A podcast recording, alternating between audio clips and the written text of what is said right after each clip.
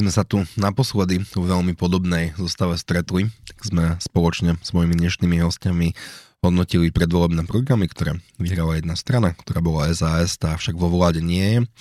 A myslím si, že Hlas sa umiestňoval na štvrtom až piatom mieste. A je to práve strana Hlas, ktorá má vo svojej gesii ministerstvo zdravotníctva.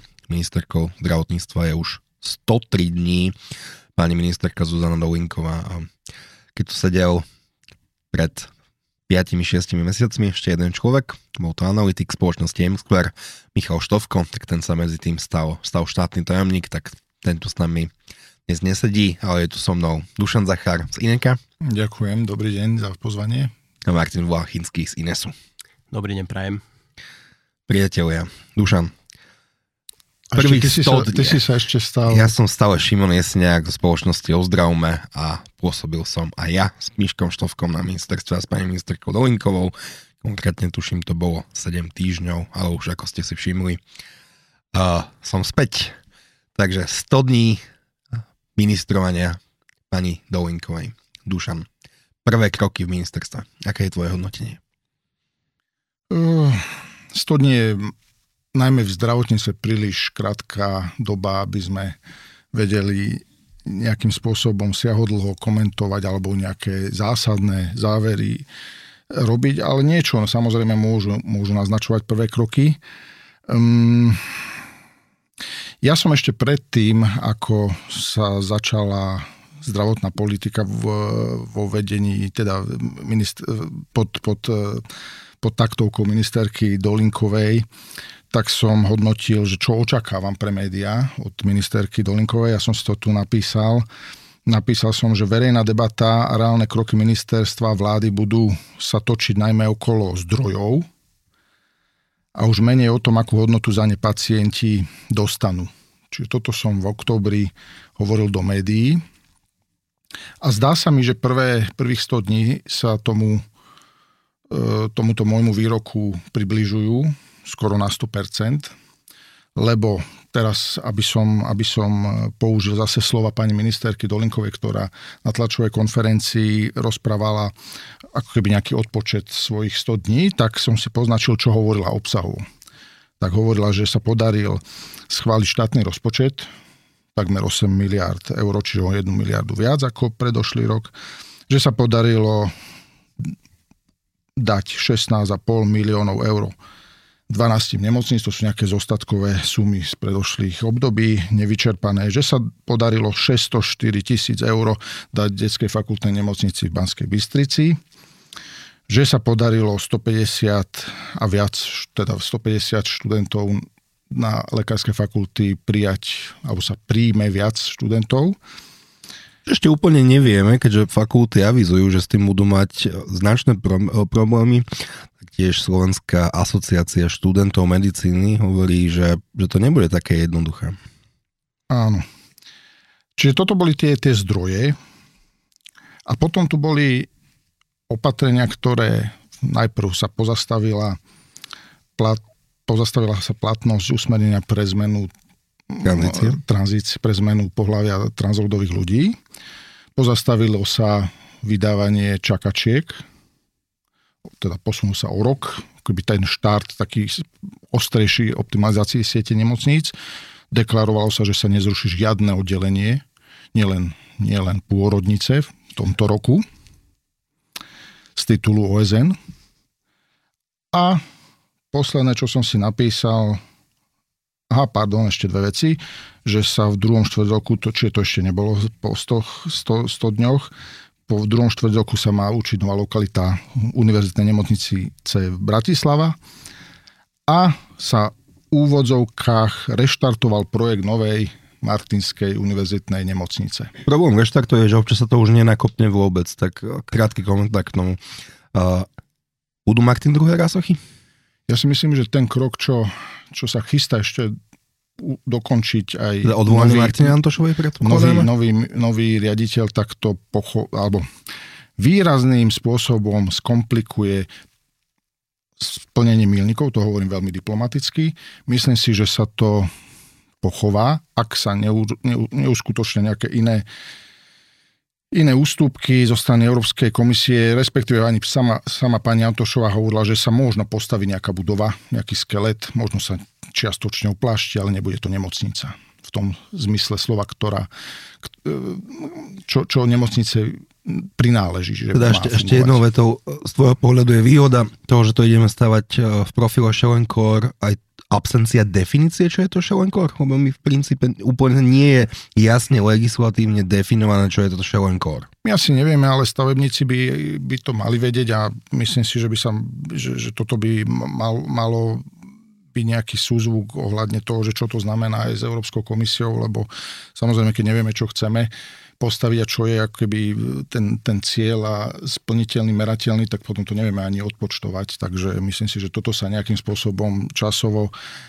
ukáže, ale áno, my ako lajci nevieme presne, čo to znamená, ale asi tí odborníci vedia, že to má byť opláštenie budovy, okná, strecha, o, e, rozvody v plášti, čiže podstate Pozme, dosť veľa aby sme to vysvetlili, že holodom? Plus, minus? Ale ja by som si typol, že podľa mňa komisia má predstavu. Ja si nemyslím, že my sme slúbili nejaký ako vágne niečo. Tam to asi v tej zmluve bude pomerne jasne zadefinované. Martin, tak keď si už vzal slovo, Myslím, tak tvoj Martin, Martin, 100 dní. Martino Martine. Uh, No, na Ozdravme je jeden rozhovor s Tomášom Salajom o 100 dňoch, druhý rozhovor s Martinom Smatanom. Komentár. Sú komentár. komentár. Uh, obidva majú asi tak dva odstavce. Tuto Dušan vlastne vystrelal ešte aj tých posledných 5 nábojov, čo zostávalo, takže uh, bude to tak z mojej strany ťažké. Ale uh, na jednej strane uh, zaujímavý, alebo nazvime to plus, bolo, že uh, zobrala k sebe zo pár šikovných mladých ľudí. Jeden to už vzdal, sedí tu s nami, uh, druhý tu minule sedel, uh, zatiaľ to nevzdal. Mali sme aspoň sviečku zapáliť teda na jeho pamiatku. Uh, čo je taký ako trošku signál, že on skôr či neskôr do štúdia OK, OK, aspoň chceme minimálne generovať nejakú, nejakú snahu. A je to možno trošku aj také ako odzbrojujúce voči tomu, voči tomu sektoru, že je tam niekto, kto je kompetentný a s ním sa ťažšie háda o tom, že im to nejde, ako keby tam bol niekto úplne nekompetentný a bol by, bol by ľahkým cieľom. Takže ale skúsime to v nejakej relácii. Určite, my sa postupne osmelíme. Samotný rozpočet je čo? Je, je začiatok februára, uh, pokiaľ mi programová vyhláška stále nie, dobre si pamätám. Nepos... Nie, podľa mojich info bude pre, za ideálnych laboratórnych podmienok začiatkom marca. Samotný rozpočet, akože, e, jak hovoria angličania, back on the envelope, pár čísel naškrtaných, čo je niečo, čo podľa mňa sa dalo spraviť e, lepšie, aj keď to samozrejme nie len na, na zdravotníctve, ale teda e, podľa mňa tam nejaký priestor bol. Ostatné veci tu viac menej zazneli. Existuje určite nejaký zásobník, nazvime to projektov, čo chcú robiť. E, myslím, že všetci sme ich v nejakej neformálnej podobe videli. E, dokonca tam si plánujú aj nejaké časové milníky. Takže minimálne tie ide, idei tam nejaké, uh, nejaké žijú, aspoň tak, ako je to naštrukturované v PVVčku, ktoré spravili a ktoré ako takisto v rámci celého PVVčka môžeme považovať za taký svetlejší bod. Takže aj z tohto hľadiska OK ale teda tie samotné zápory tu zazneli.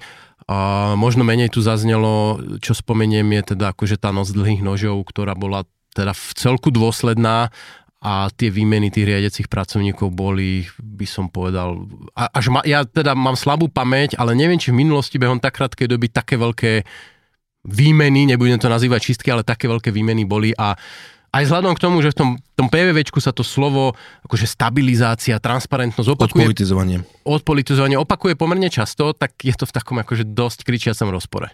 Takže presne som nechal priestor Martinovi. Ďakujem. Toto som chcel povedať a ja totiž to, že čo zase v tom druhom bode, že čo, čo sa ministerka Dolinková čím sa nepochválila a čo sa tiež realizovalo. Tieto masívne výmeny, čo aj mňa prekvapilo, akým, akým veľkým spôsobom nastali a ako široko. A to je, je to určite... minulý čas, my ešte nevieme, možno keď teraz budú... dokončíme tento podcast, ja ho nahrám, keď mi ho pán režisér pošle, tak možno už bude nejaká tlačová správa, e, že, že bol nejaký ďalší riaditeľ odvolaný, alebo šéf operačného strediska, alebo niečo, niečo iného. Pre mňa je to obrovským sklamaním, najmä, najmä ten spôsob, že, že sa vôbec žiadnym, žiadnym spôsobom ne, nezlepšila tá štábna kultúra, čo sa týka odvolávania.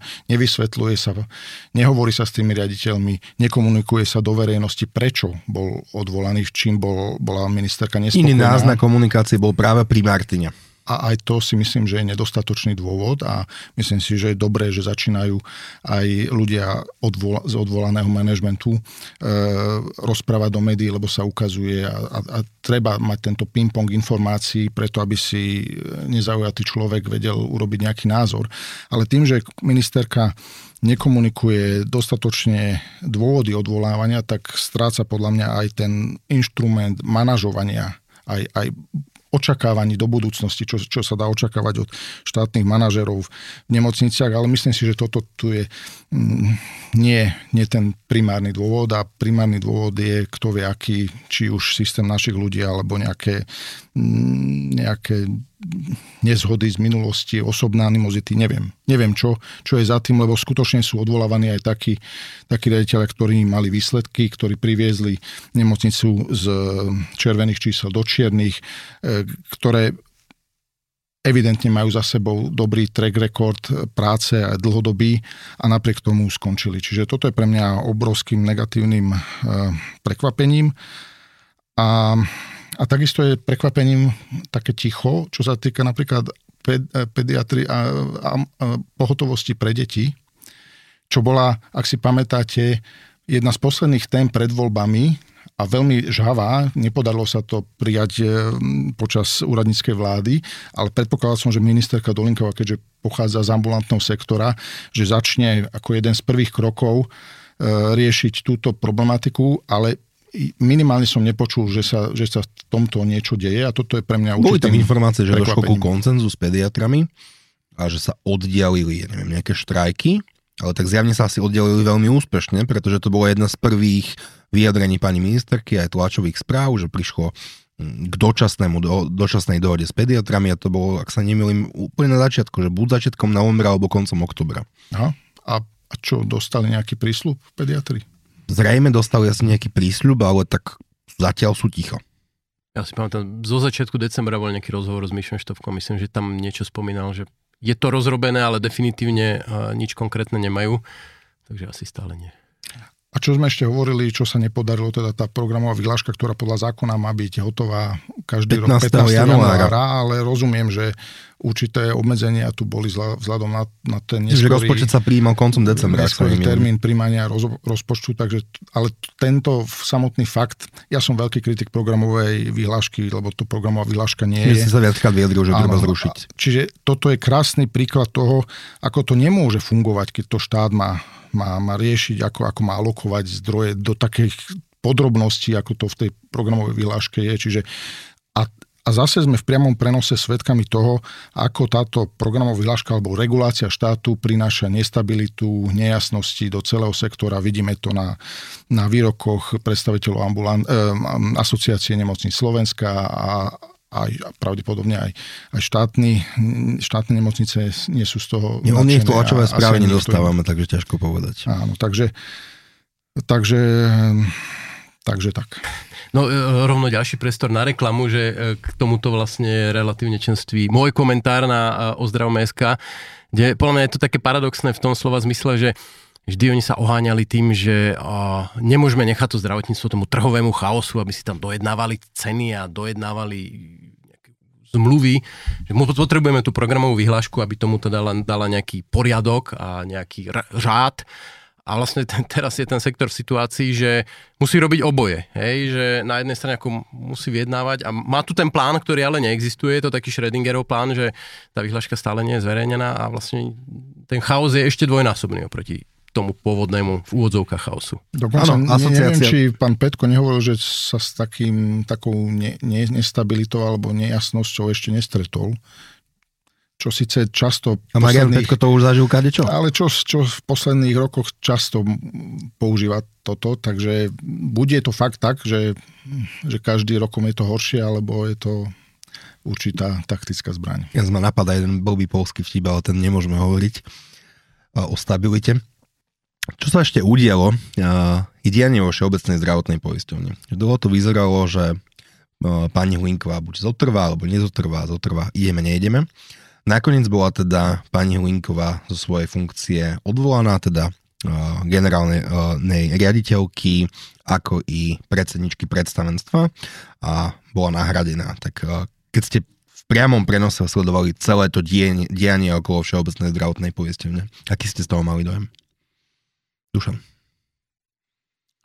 Zase nevieme, prečo bola pani Hlinková, ktorá tam bola dočasne, dočasne dosadená do konania výberového konania, prečo bola odvolaná, prečo, či urobila nejaké, nejaké pochybné obchody, alebo čo, nič nevieme o tom.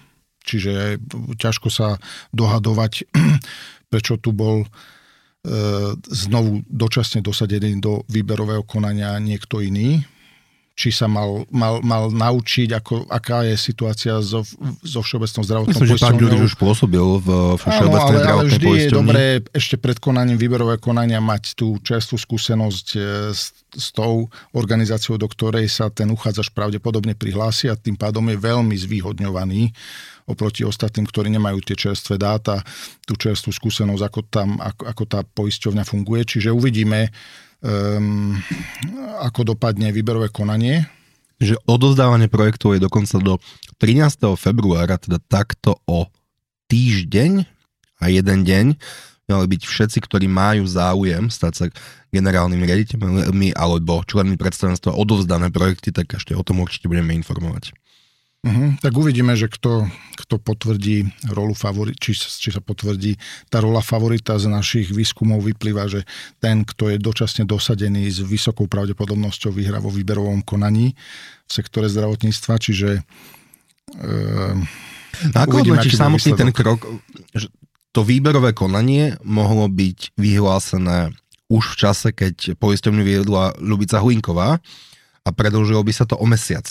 Tak áno, to vysvetľuješ. Áno, toto je pre mňa nepochopiteľné. Ako hovorím, bude to znak toho, že toto je náš favorit. Ani sa neprihlasujte, že výsledok je dopredu jasný. Alebo skutočne ide o to, aby sa pán Ďuriš a ostatní manažéri zoznámili s chodom e, poisťovne, čerstvými dátami, čerstvou situáciou, aká je a o to lepšie potom napísali ten svoj projekt, s ktorým budú sa uchádzať s tými, ktorí takúto skúsenosť nemajú. Predstavenstvo Všeobecnej zdravotnej poistenie stále nie je, stále nie je obsadené. Posledná nominácia teda pani, pani Beganovej, ktorá mala, mala a má pomerne blízko k ex-riaditeľovi Strapkovi, stále nebola dodatočne schválená úradom a predstavenstvo má len dvoch členov, teda pána Ďuriša a pána Feketeho. Keď si ty, Martin, čítal a sledoval dianie okolo, okolo Všeobecnej zdravotnej poistenie, nejaký to v tebe vyvolával dojem?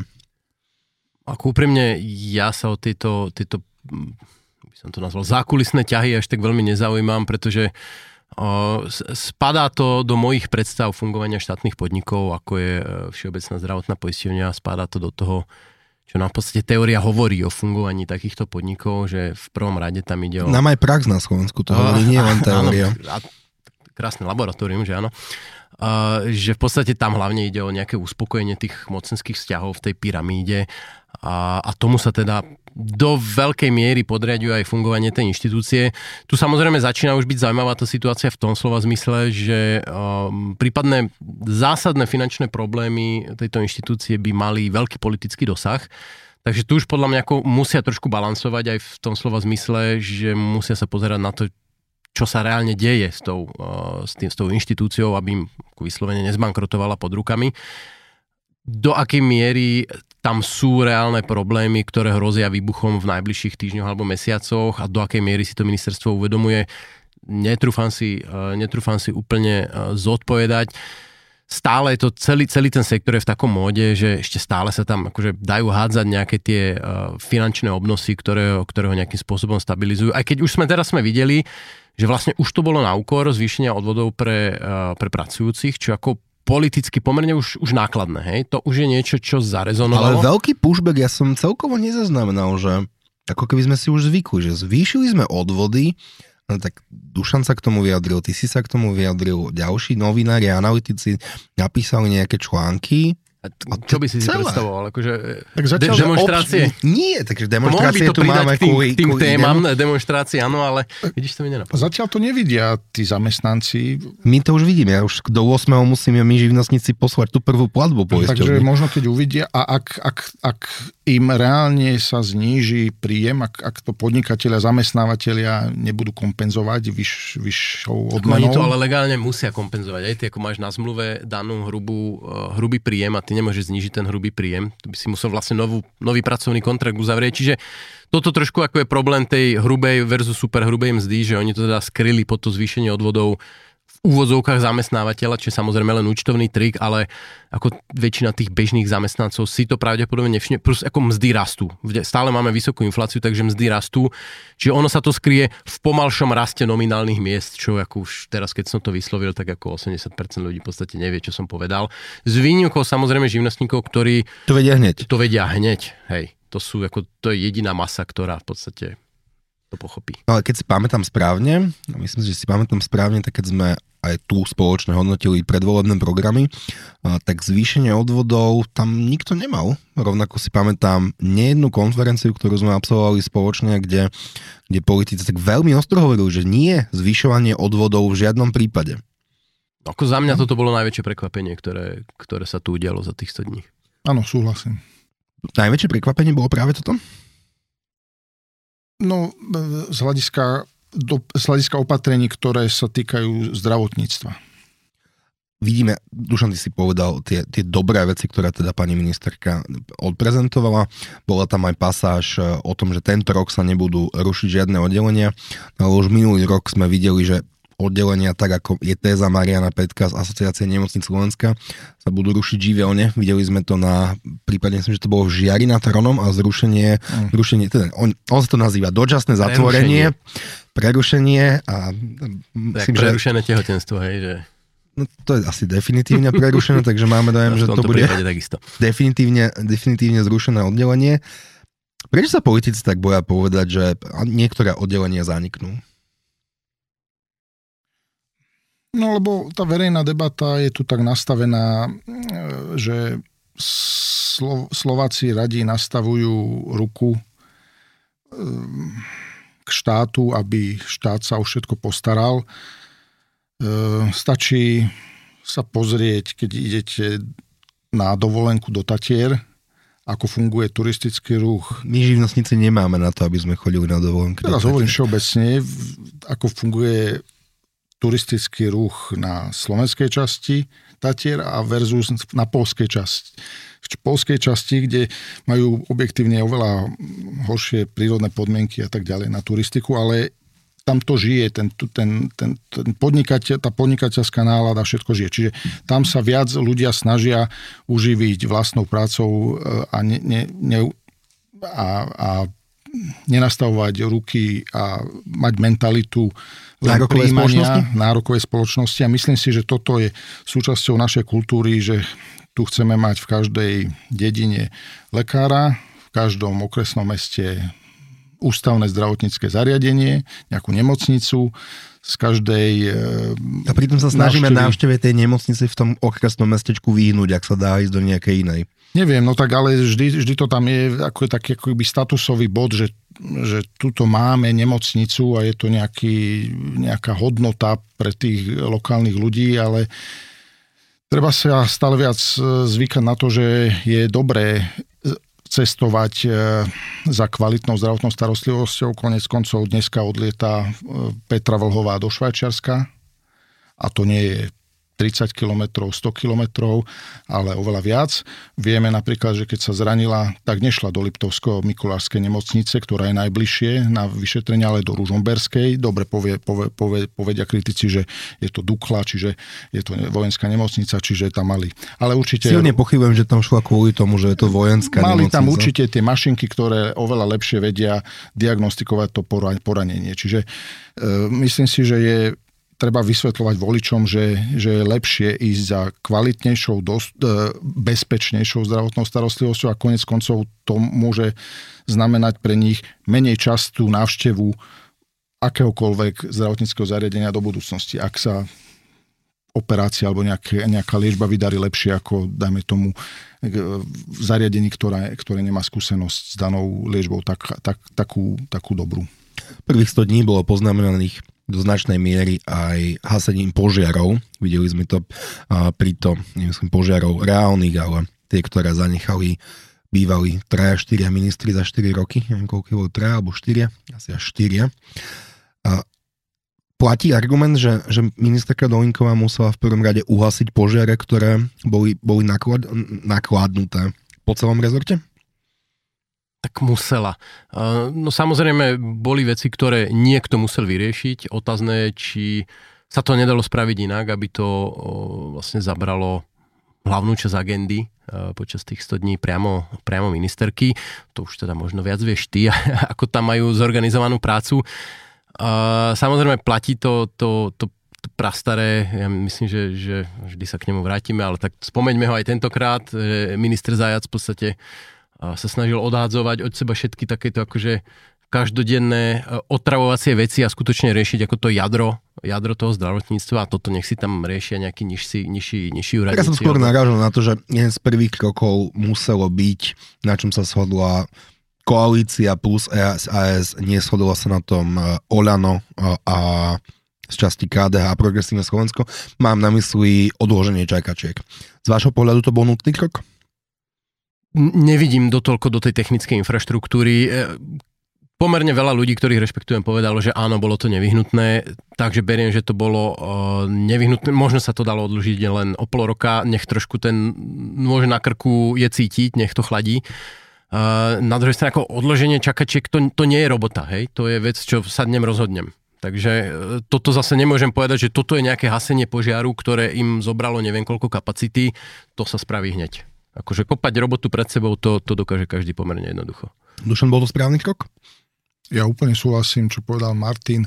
Tiež som počul veľa insiderov, ktorí hovorili, že technicky to nebolo dostatočne pripravené. Takisto si myslím, že ak by išlo o ambiciózny cieľ, tak sa dalo odložiť tento krok možno nie o celý rok, ale o pár mesiacov a v priebehu Pani ministerka začať... Dolinková ani nevylúčila, že to je maximum rok, ale môže to byť aj kratšie. Ale dajme, ale... dajme tomu, že už je to takmer definitívne, že to bude minimálne rok. Keďže máme február a podľa mojej informácií doteraz ani nie polovica poskytovateľov ústavnej zdravotnej starostlivosti stále tieto čakačky nevykazuje. No, lebo tam sú potom tie konsekvencie aj na placov za zdravotnú starostlivosť, čiže na zdravotné poisťovne by museli uh, ak by nestihli tie čakačky naplniť, by museli by platiť e, zdravotnú starostlivosť v zahraničí a tak ďalej, ak by sa stanovili zlé, ne, ne, nedostatočne. Mohol by tam nastať veľký chaos a mohlo by to pri, priniesť aj problémy možno aj finančného rázu poisťovňam niektorým. Určite a zároveň je tam aj obrovské riziko toho, že, že stratíme alebo nezískame financie, financie z plánu obnovy. Sme tam v roku 2022 a som robil rozhovor a, s pánom Jirku, ktorý je, je partner, partner Penty a on mi vtedy povedal vetu, ktoré som ja tak, neveril, že to je na môj vkus, čo ja mám rád jazdcov apokalipsy, príliš také pesimistické, a on vtedy hovoril o tom, že ja len dúfam, že to minú. Ja si pýtam, že akože efektívne a dobre, ale nie. Že to minú akokoľvek, keď sa vypozeráte na celkovo plnenie milníkov plánu obnovy, a dokážeme vôbec minúť akýmkoľvek spôsobom alokované finančné prostriedky z plánu obnovy? Uh, jeden z najdôležitejších milníkov v zdravotníctve príde teraz na jar tohto roku a to je podpis zmluv so zhotoviteľmi, v tomto prípade bansko nemocnice a Martinskej nemocnice. A na to je naviazaná veľká časť veľká časť peňazí. Oveľa menšia časť peňazí je už naviazaná na ten finálny milník dokončenia. To je také srandovné, že Čiže oveľa dôležitejšie je sa teraz sústrediť na to, aby bol vytendrovaný nejaký zhotoviteľ stavby, a s ním sa podpísala zmluva, čo je z hľadiska môjho asi technicky jednoduchšie, ako docieliť ten stav, že v, v prvej polovici roka 2026 tu budeme mať hotovú hrubú stavbu.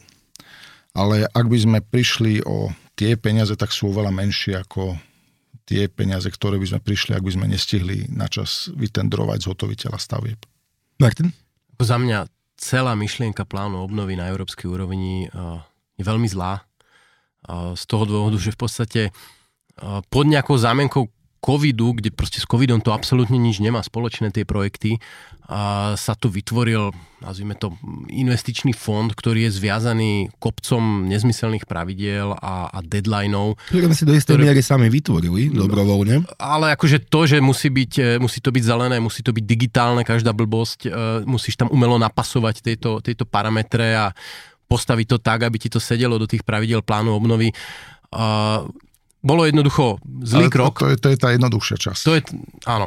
Bol to zlý krok a teraz v tomto z, nešťastnom prostredí, takýchto, takéhoto akože plánu obnovy, ešte toto sa hodí teda ako keby na tú verejnú správu, kde už doteraz tie kapacity čerpať eurofondy na nejakej rozumnej efektívnostnej úrovni boli veľmi obmedzené. A teraz akože ešte násobne navýšiť tie zdroje a v podstate s rovnakom pointov sa to snažiť rozhádzať po tej ekonomike, viac menej tými istými ľuďmi, aj keď dobre, akože nabrala sa, nabrala sa sila, ale tá logika politická je tam stále rovnaká, je, eh, je veľmi náročné.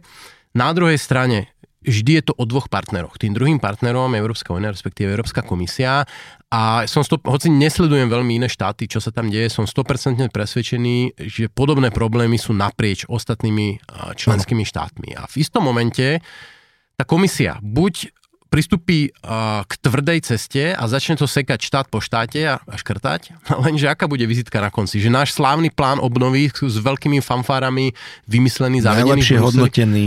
Nie, náš myslím ako európsky. Že európsky. európsky plán obnovy 750 miliard investícií a po v 5 rokoch alebo 4 sa na to pozrú a že aha, polku museli vrátiť. Polka nevyšla. To bude ako to je veľká hamba, hej. Čiže to vidíme aj na eurofondoch, že tá Európska komisia na konci dňa sa vždy snaží tejto hambe vyhnúť.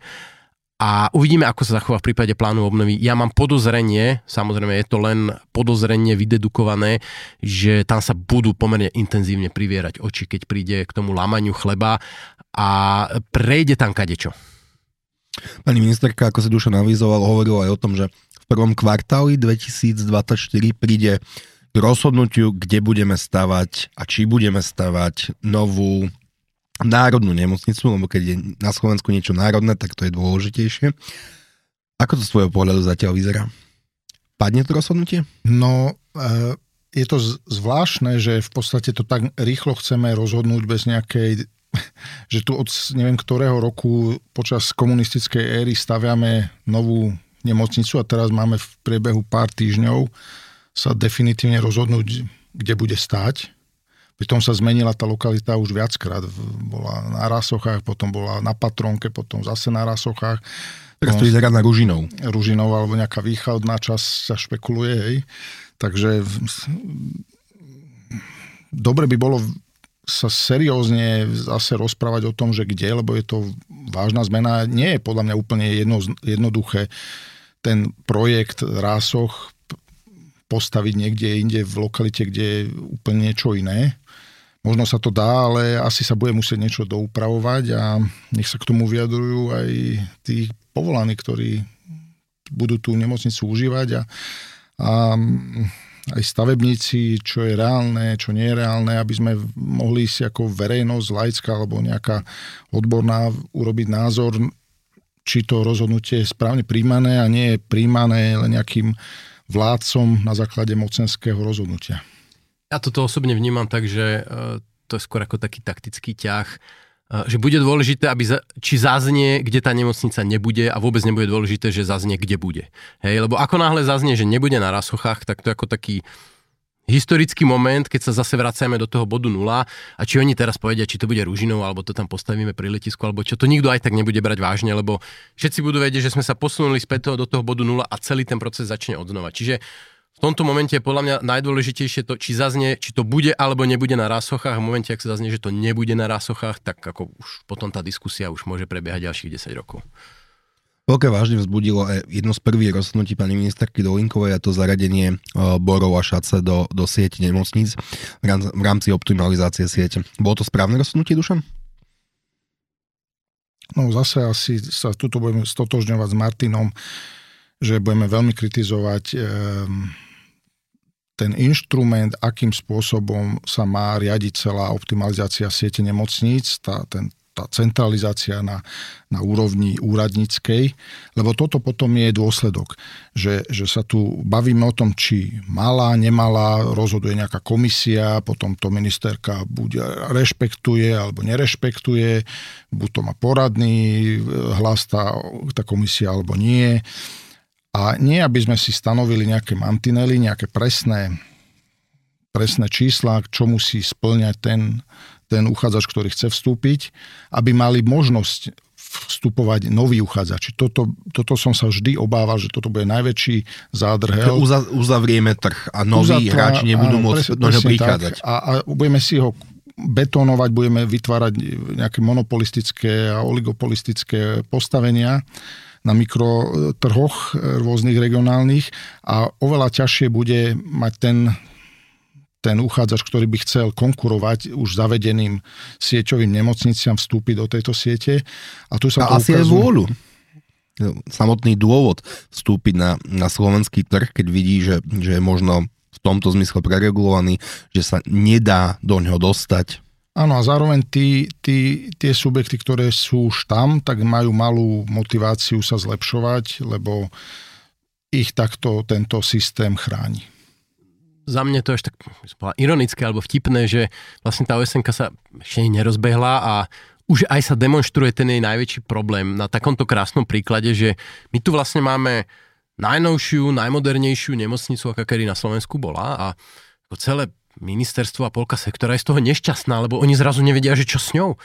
Akože, kam ju zaradiť a vznikajú z tohoto takéto, miesto toho, aby automaticky... Neviem, či ministerstvo, alebo v tomto prípade skôr opozícia preto, preto som povedal polovica sektora, že miesto toho, aby sme si povedali super, máme tu akože niečo konečne nové pre pacientov, tak my sme vlastne nešťastní z toho, že to vzniklo, lebo nepasuje mi to do tabulky, takisto teda tá, tá šaca do trošku menšej miery, ale podobný príklad. A zase je to dobré, že je to hneď teraz, lebo ako hneď si rovno vyskúšame, že, že čo to tie nové nemocnice robia s tým, uh, s tou osn Problém je, že, že tu do, do, do posiaľ, kým neboli tieto regulačné nástroje schválené, tak o tom rozhodovali poisťovne. Či ich zazmluvne alebo nie. O, a, Cez minimálnu sieť. No, áno, alebo aj, aj, aj cel, celkovú sieť a rozsahy a ceny a toto všetko sa má utlmovať a, a má rozhodovať nejaký, nejaký orgán, ministerka, minister na, na kramároch, komisie a no, áno, na základe nejakých dát, ktoré sa vždy všelijakým spôsobom pokrivujú a ináč interpretujú, lebo sú nedostatočne definované a vieme, aké kvalitné dáta v zdravotníctve máme. A, a všelijakým spôsobom sa pokrivujú a flexibilne narovnávajú a pokrivujú. A to je potom samozrejme ten dôsledok toho, že, že tu sa hádame o tom, že či má byť fakt kvalitné zdravotné stredisko, e, teda e, kvalitná nemocnica alebo nejaký špecializovaný ústav v sieti alebo nie. Že pomenujeme to priamo. Ten najväčší problém je, ktorého sa obávajú, že takáto nemocnica konkrétne borí, odoberie čas zdrojov UMBčke, ktorá tým pádom sa dostane do ešte väčších problémov. Že my to ako Nazeráme na to zdravotníctvo ako na monolit, ktorého sa nikto nesmie dotknúť. Je tu tá UMBčka a dokiaľ minister nerozhodne, tak proste nič sa na nej meniť nebude, alebo ministerka. Když tako ten tlak potom externý spôsobuje, že možno budú musieť niečo zavrieť, možno prídu o lekárov, tak ako im do Cinre utekli, tak ako do Šace utekli z Košickej. Môže sa stať, že... Z Košického vúsku máš na mysli. No, tak, že môže sa stať, že niečo z tej UMBčky utečie do Borov a tá OSN ako sa tomuto snaží vyhnúť a tu je teda ten filozofický stred, že či je to dobré alebo či je to zlé. No tak my s Dušanom máme asi v celku jasný názor, že je to dobré, pokiaľ je tu takáto možnosť, že odumrie niečo uh, na tých štátnych nemocniciach. Naopak, nie len teda štát, ale aj časť toho sektora sa obáva, že keby nám tu odumierali časti týchto nemocníc, tak ako spôsobí to nejaké problémy a preto my musíme zabrať a my povieme, ktorá časť kedy môže odumrieť. Alebo a nie je to občas narast. tak, že samotná aj existencia niektorých oddelení v niektorých nemocniciach spôsobuje problém, že Skôr by sme sa možno mali obávať toho, že niektoré oddelenie neodumrie a že by sme mali, mali merať kvalitu, reoperácie a, a x ďalších indikátorov kvality? Že práve to nerobíme? No, tak to sa v princípe volá konkurencia, hej? to je konkurenčný tlak. Uh, ako tí, tí lekári na tých oddeleniach, oni tým presunom, ako oni, oni nezaniknú, pokiaľ neotečú do zahraničia, ale tak tvárme sa, že nie. Ako stále tie výkony niekde v tom systéme budú, akorát sa sa preskupia. A teraz ako tu je práve tá otázka, či tie výkony bude preskupovať nejaká tabulka, alebo tie výkony bude prestupo, preskupovať nejaký externý tlak konkurencie a, a zmluvných dohôd poisťovní s poskytovateľmi. Ešte posledná otázka. A ako sa pozeráte aj, aj z pohľadu toho, že ste hodnotili predvolebné programy a momentálne na, na činnosť opozície voči, voči vláde a voči, voči ministerstvu. Ako by ste shodnotili ich výkon? Teda hovoríme o KDH, Olano a, a SAS plus Progresívne Slovensko. Dušan. V zdravotníckej politike. Tak tie strany opozície sú v tomto zmysle podľa mňa oveľa viac heterogénne a oveľa viac vzdialené ako, dajme tomu, pri boji za právny štát a za, za to, na, na, o čom bojujú na námestiach. Tam sa vedia zhodnúť oveľa jednoduchšie ako v zdravotnej politike. Tam často v zdravotnej politike prichádza k rôznym skôr ad hoc spojeniam, možno aj naprieč koalíciou, opozíciou, lebo je to čiastočne aj e, aj téma odborná, ale čiastočne aj nejaká, nejak, nejaká téma ideologická, že kto ako vidí rolu štátu, rolu súkromného sektora v zdravotníctve. To, to je tá perúčka, že my akože má ako vyštudovaný politolog, tak by som skôr čakal, že opozícia by mala byť skôr zjednotenejšia, aspoň podľa toho, čo deklarovali, ale to asi pred mnohými podľa mňa nie, nevyhnutne v týchto, v týchto zdravotníckých témach e, nemusí byť podľa mňa nevyhnutne zjednotená. Tam sú legitimné názory za taký prístup, za taký. Dlhodobo sú aj komunikované, čiže nevidím tam taký, taký problém, že sa stoj čo stoj musia koordinovať. Podľa mňa ako to zdravotníctvo je na Slovensku v tej politike zaujímavé tým, že ako keby tie, tie, zaprvé aj tie personálne vzťahy sú tam o dosť hĺbšie, oveľa previazanejšie, tie názory sú dávno známe, bra, hrany sa akože obrusujú dlhé roky navzájom.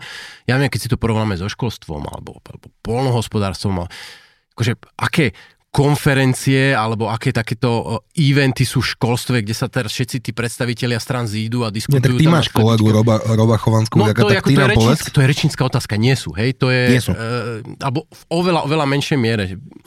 Tá diskusia v tom sektore, v zdravotníctve, by som, ako nepoznám úplne všetky sektory, ale by som povedal, že jedna z najintenzívnejších, ak by sme išli po jednotlivých ministerstvách, akože aj tie, tie vzájomné inter, hovorím, interpersonálne vzťahy, tam častokrát tí ľudia sa poznajú dlhé roky, väčšina si navzájom týka.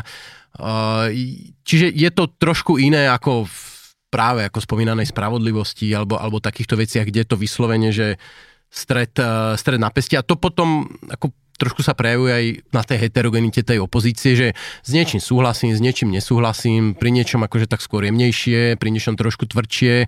Jasné, je tam väčší rozdiel Saska KDH, alebo aj, aj PSK, je to taký trojholník troch rôznych uh, prístupov, ale tie, tie výkyvy v názoroch sú tam oveľa, oveľa menšie ako, ja neviem, na životnom prostredí, kde proste Taraba versus Budaj sú úplne dva iné vesmíry, ktoré sa tam stretli, kdežto ako ministerka Dolinková nie je iný vesmír, ako boli ministri doteraz. A zaujímavé je, že za posledných 15 rokov, dajme tomu, sa vo vedúcich pozíciách vymenili viac menej nominanti skoro každej strany s výnimkou SAS, ktorá vyhrala... PS, ktoré ale je prvýkrát v parlamente, nie, ale Oskar Dvořák na ministerstve Oskar pôsobil. bol na ministerstve, takisto nominanti KDH boli na ministerstve Olano, Hlas teraz, predtým Smer. Čiže všetci mali skúsenosť s vládnutím, okrem SAS. Čiže majú aj... si pamätám, že ešte SNS mala pána Zelníka, nie svojho času? On nebol na ministerstve. Nebol? Bol, nebol tajomník. On, on bol, bol tuším, šéf zdravotníckého výboru, tak. ale bol ako keby vplyvný v tomto. Uh, tak dobre, tak pani Bito Ciganíková bola tiež šéfkou zdravotníckého výboru, ale nebola v tej exekutívnej funkcii. Ale zase Tomáš Salaj tým, že aj na, na kraji. Preto som ako... povedal 15, 15 rokov, čiže Tomáš Salaj ešte predtým, ako bol SAS pomáhal. Ale beriem, že aj na kraji, akože, OK, ale tak vstúpil do SAS, OK teraz. Nevstúpil. A, Podľa mojich informácií nevstúpil, ale Tomáš opravil Zajacovi, ale tým som sa povedal, že za ostatný čas sa relatívne veľa strán vymenilo pri kormidle a sú tam aj určité možno aj medziludské zlé vzťahy a tým pádom aj takéto animozity, ktoré nedávajú často možno e, vonkajšiemu pozorovateľovi logiku v tom, že prečo táto strana hovorí niečo proti tej strane, pričom by mali byť na ideologicky opačnom alebo podobnom pole. Čiže je to niekedy ako keby fakt, že ako si hovoril na začiatku, taký punk. Je. Ďakujem, že sme tento pán mohli spolu hodnotiť. Dušan Zachár, Ineko, Martin Vlachinský, Ines, moje meno je Šimon